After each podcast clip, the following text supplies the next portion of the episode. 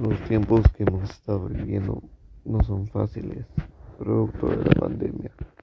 Hemos estado atravesando un par de dificultades que hace un par de años no pudimos imaginar, en la que las medidas, en la que el distanciamiento social ha sido la medida más efectiva no farmacéutica masiva.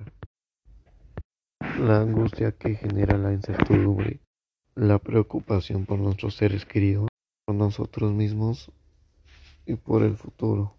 Cambios en nuestra rutina cotidiana son variables que muchas veces hacen que te distraigas de los estudios o que no te motives a hacerlos.